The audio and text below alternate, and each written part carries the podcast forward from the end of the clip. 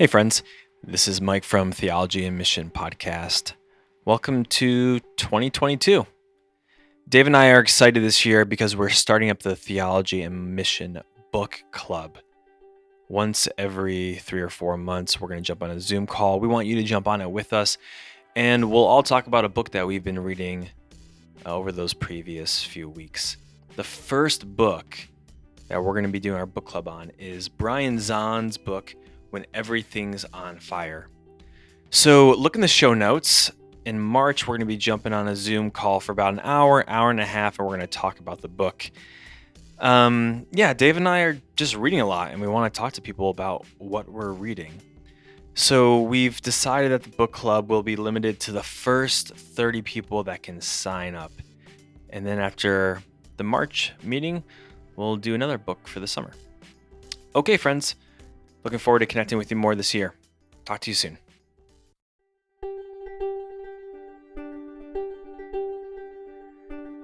Here we are live at Northern Seminary. It's Theology and Mission Podcast 2022. Mike Moore, how are you? I'm great. How does it feel to be in the year 2022? The year of our Lord, 2022. That's right.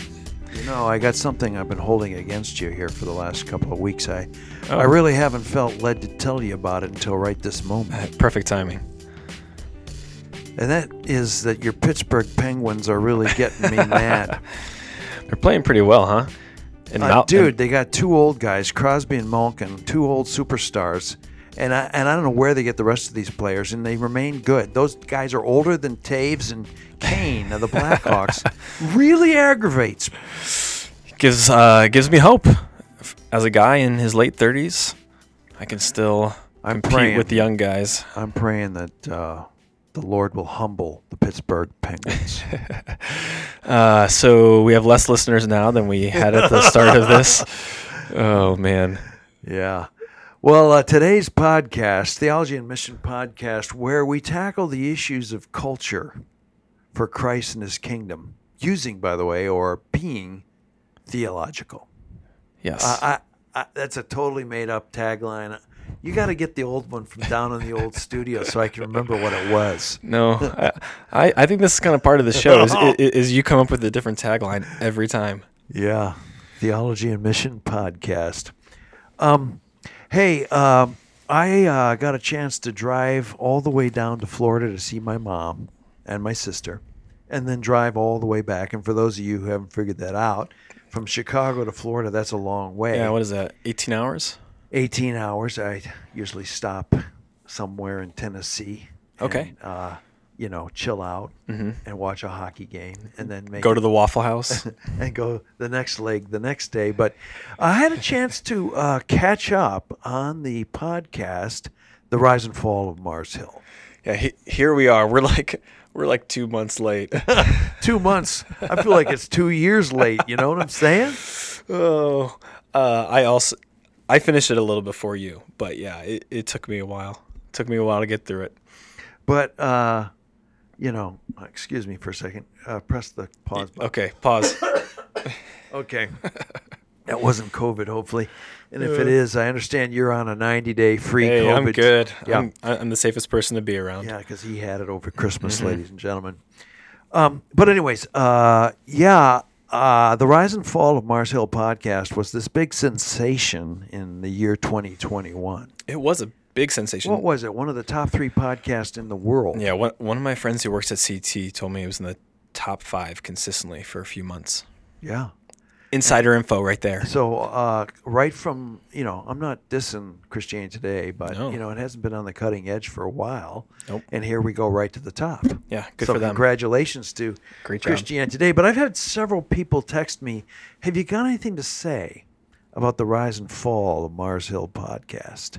Can you say something on the podcast, the Theology and Mission podcast, on the rise and fall of Mars Hill? Because I do think it is sort of, not sort of, I think it is a cultural event. Yes, indeed. Not I just for the it's church. speaking to the culture of evangelicalism, the Mm-hmm. culture of the churches of evangelicalism, and the way they're perceived by our culture and the way they engage culture. Yeah. Fascinating study. Yeah. and you do have something to say about it, and this is the time to say it.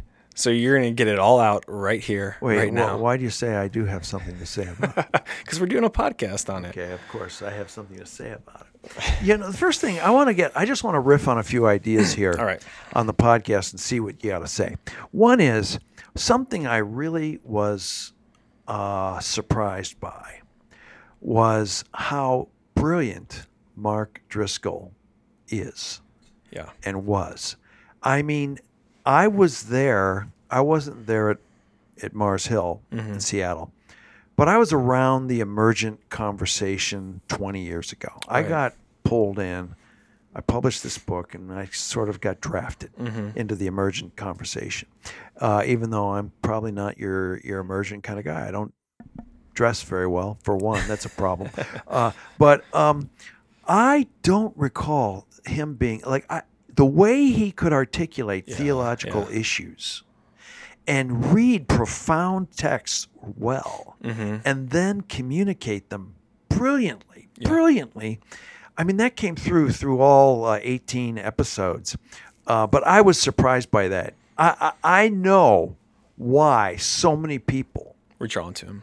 Were drawn to this man because he helped explain, preach, and get to issues. And a lot of the issues, this is going to make, this is going to be a problem for, I'm going to get a lot of pushback on this. But Okay. there were times when he was addressing really significant issues and giving somewhat good answers in brilliant prose and communication. Yeah, yeah. He had a, he had a certain gravitas, uh, in a way of communicating and a way of drawing people in.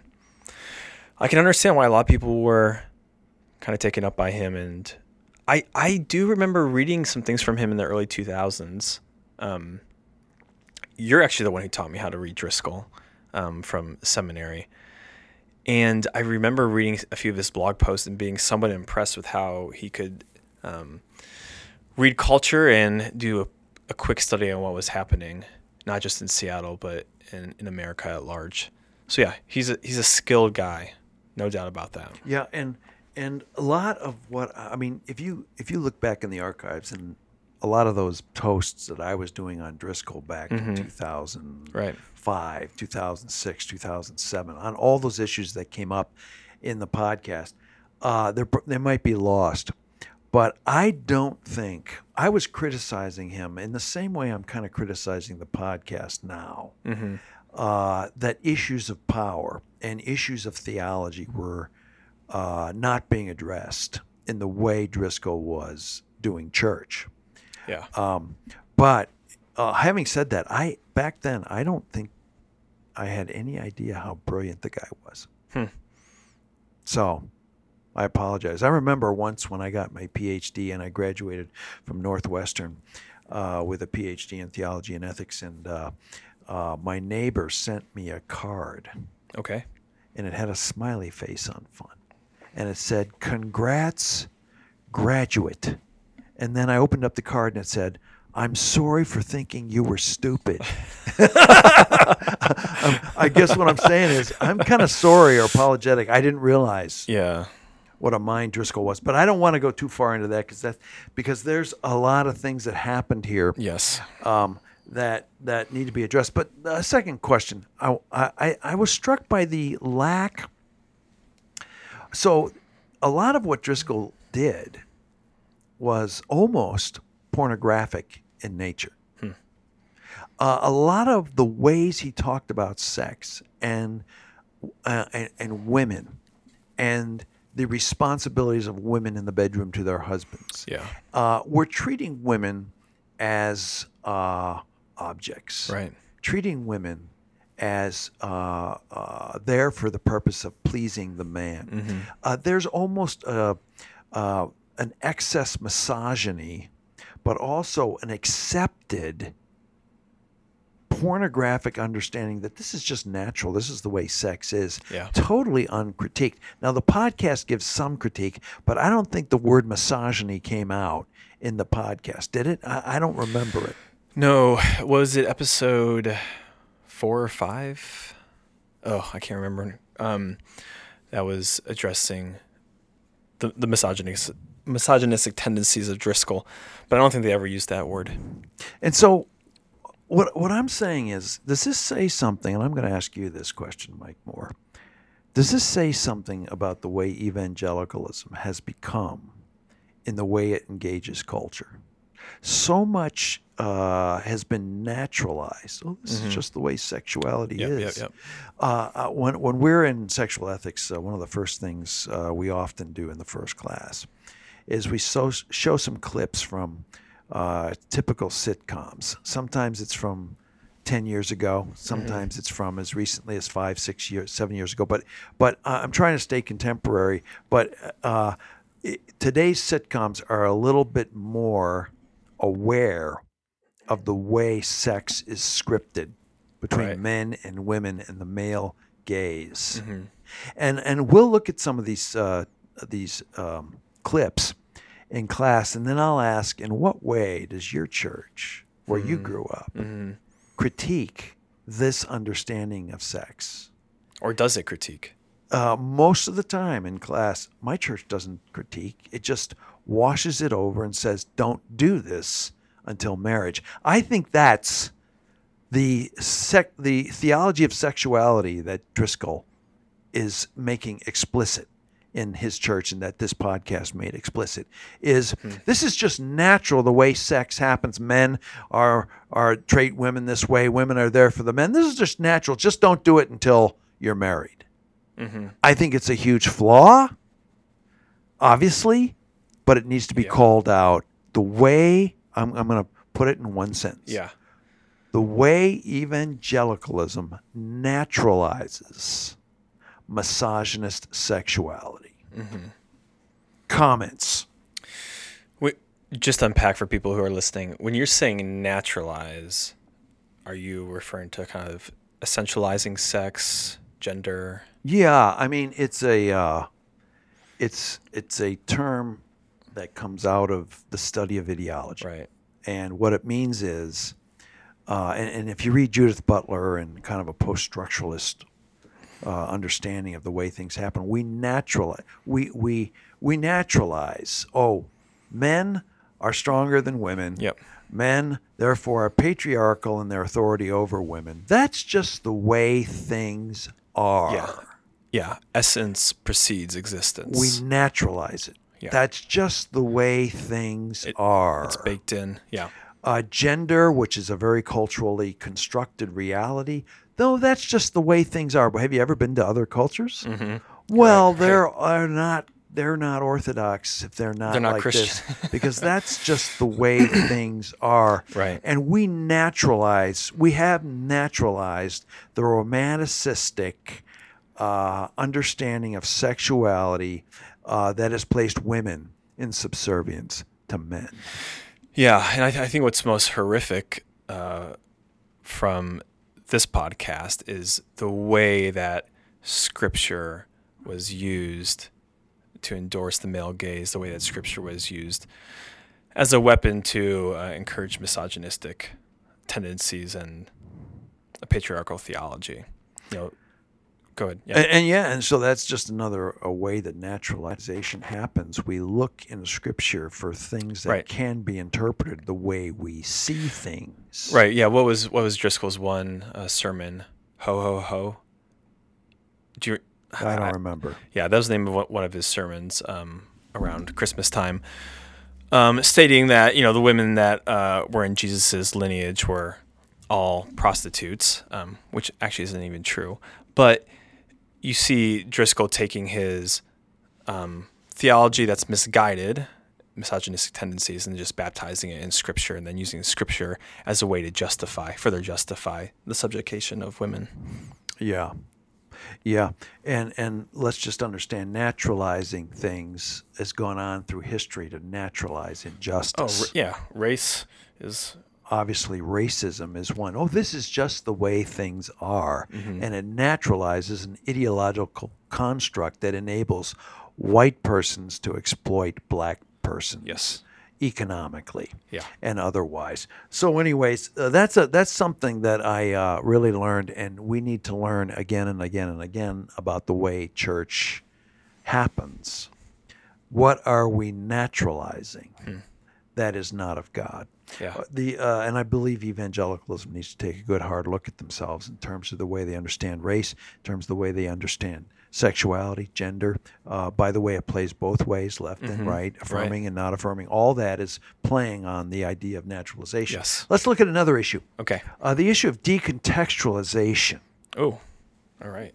You, you know, you and I are big on contextual theology. Mm-hmm. That theology must be uh, worked out in a place, that the gospel must be proclaimed in a place, that God is doing things to restore, renew creation in a place, that people are getting saved out of something into restoration with God, Jesus, uh, and, and each other in a place. But there seems to be, over time, it struck me how um, uh, the podcast Rise and Fall of Mars Hill uh, illumined how uh, the church became more and more decontextualized as it became bigger and bigger and played into uh, media, played into celebrity, uh, in, into broadening its influence, and it lost.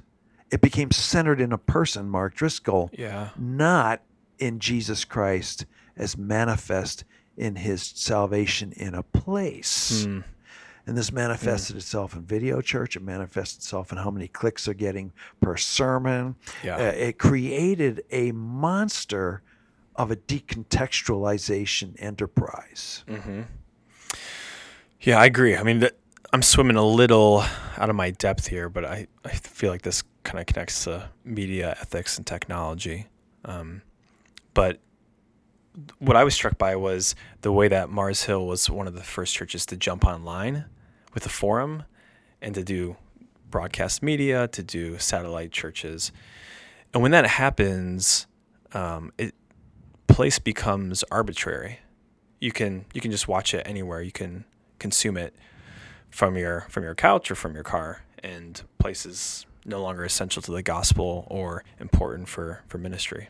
Yeah, yeah. And what we learn in contextual theology at Northern Seminary, especially in that methodological course in the doctor doctor program, doctoral program, sorry, not the doctor program. uh, what we learned there from Willie Jennings is that colonialism happens when you go and you impose yourself on a place. You displace right. people from a place. And power starts to, colonialist power over people starts to manifest itself Yeah. as soon as you enter into that habit. Yeah, yeah. Can we, as the Church of Jesus Christ, realize we can't do that? We're so struggling for power and influence. This is social media today. Mm-hmm. We are extracting ourselves from place and trying to do Jesus over a medium that Yeah. that we with people we don't even know, places we've never been. Yeah, that's right. Yeah. So, um, yeah, I've been doing a lot of talking. Yeah, here, well, but- yeah. There's a gap there. I wanted to fill it, but then I didn't didn't have anything to say. So I guess I'm filling it well, right now. that's rare. Mike, oh, everybody over the ra- over the radio waves. I didn't right know. now. I didn't know we were going to do the decontextualization thing. So I didn't see that coming, but that's good. Well, ladies and gentlemen, in, in case you didn't know, a lot of times on the on the show here, Mike Moore does not know what's coming, Mm-hmm. and that's what makes him so brilliant. Is he can respond to anything at any time with brilliance. Well, it's gr- it's growing me up in my ability to be trusting God in the, every moment. even on the podcast. That's right. Um, okay, so I'm getting down to my two main points. Okay, let's do it. my two main points in the podcast, and we'd love to hear what you think about this. Just put a little note or a comment on on the page of the podcast. Did I say that right? Yeah, I think so. Yeah, put uh, give, give us some comments or write us uh, via the uh, Theology on Mission Yeah. Facebook page. Tell Mike Moore how brilliant he is, because he is. Uh, but uh, so two points though. Uh, one is I think what we learned from misogyny and decontextualization is there's an issue of power here that I don't believe is addressed explicitly in the podcast. No, not explicitly. And I want to say so, so, what I mean by power, as you know, and I'm writing a book on this, but I believe there's a big difference between worldly power power over somebody else, a person over somebody else, a person over a group of people, an institution over another institution. Hmm. That kind of power, worldly power, versus godly power, the power that has been uh, released in the person and work of Jesus Christ on the cross and the resurrection, which is power with, always presence, always invitation, never coercion, never violence, never over somebody. Yeah. Yeah. Now I realize what I just said, and folks, maybe you just want to play that over again. Hit the record, play over. That distinction between power over or worldly power and godly power, power with. I believe this is the big problem in the church today. And whenever power over gets a hold of somebody and somebody gets extracted and put in place over, I believe there's a corrupting force that if it's not managed and not Yeah. kept on the rails, it goes off the rails. Yeah. And even worse, uh, it counteracts the power of God at work in Christ among a people. And those power dynamics became ugly in this podcast. Those power dynamics became ruthless. Yeah. Like throwing people under the bus. Right. Right. We're going to run people over. Everything in in the insatiable thirst for more power. Right. Uh, and and um, I think until so so point number one. I know we've been talking for probably 50 minutes. I don't know how long, but but I'm getting to the point. The misogyny issue, the decontextualization Yeah. issue, I think it all points to the problem of power. And what happens when unchecked worldly power takes over our lives? It corrupts us.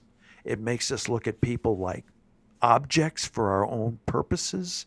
It it it enhances our own narcissism. It becomes all about me. We start mm-hmm. taking credit for everything that happened. It was me. Yeah.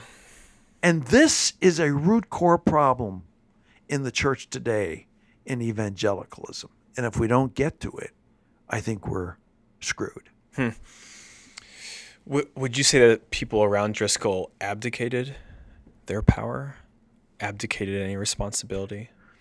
Well, um, I mean that's an interesting question. What what you know? I'm tempted to say, well, how would you answer that question, having listened to the podcast? I would say, I think there's a, well, I don't know if I can flesh this out. Is it? I'm gonna come at it, come at it with a different question. Um, would you say there's a difference between power and authority? Oh man, now now we're gonna get deep in the Okay. weeds here. Okay, there is there is authority of the gifts Right. uh, as inhabited by the by the power of the Holy Spirit, and Yeah. that is godly power. Yeah. But I- there is authority right. given by men to authoritarians, yes. by dictators, by uh, people who extract out of context and exercise Yeah. their authority over people and glory in it. And that is a different kind of authority. So all I'm saying here is worldly power.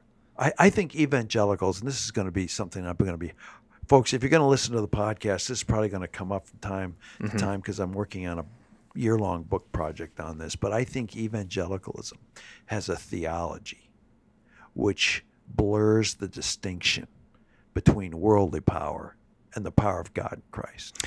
Right. And this is this is a big problem, and this is what allows that uh, creeping uh, in of narcissism and mm-hmm. power mm-hmm. over, where Mark Driscoll becomes this god unto himself, Yeah. and he's unchecked. Yeah, I would say both Driscoll and the people around him abdicated godly authority in exchange for worldly power. Yeah, and it was very tempting. And there were people who were pushing back, who got pushed to the side again and again and again. Yes. So we do want to give credit for those people Ab- absolutely. trying to call out the ungodly power, the worldly power that was being made evident in the decisions that were being made, and the way the man was acting, and so forth. Uh, but this is not just a problem in Mark Driscoll and Mars Hill.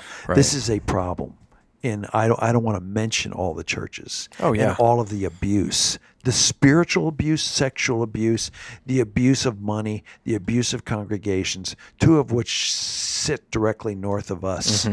Very large congregations Right. only five years ago Right. that are limping along now because of the abuses of power. Yes. Worldly power. Yes. Okay, so I got one last point. How, how, Okay. how much time do we have left? You got uh, enough time to make one more point. That was a the. Uh, uh, okay, uh, don't know quite. I'm smir- I'm smirking. That's why. that's why he's laughing. well, um, I want to ask you this question, Okay. okay? Because I do think now you know. All right, I'm just going to put it out there. I think there's a theological issue here. I think the problem of power is linked to the problem of theology. Mm-hmm. and the recurring theology that raises its ugly head. And there's a lot of people that are going to get mad at me, and you might want to turn the podcast off right now.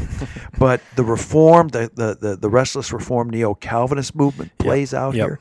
John Piper, Tim Keller, Gospel Coalition, all Mm-hmm. men I uh, you know I admire. Uh, Tim Keller, I respect. Yes. But there's a theology problem here, and it's connected to complementarianism. Yeah, I don't yeah. want to, uh, uh, and it's Reformed theology.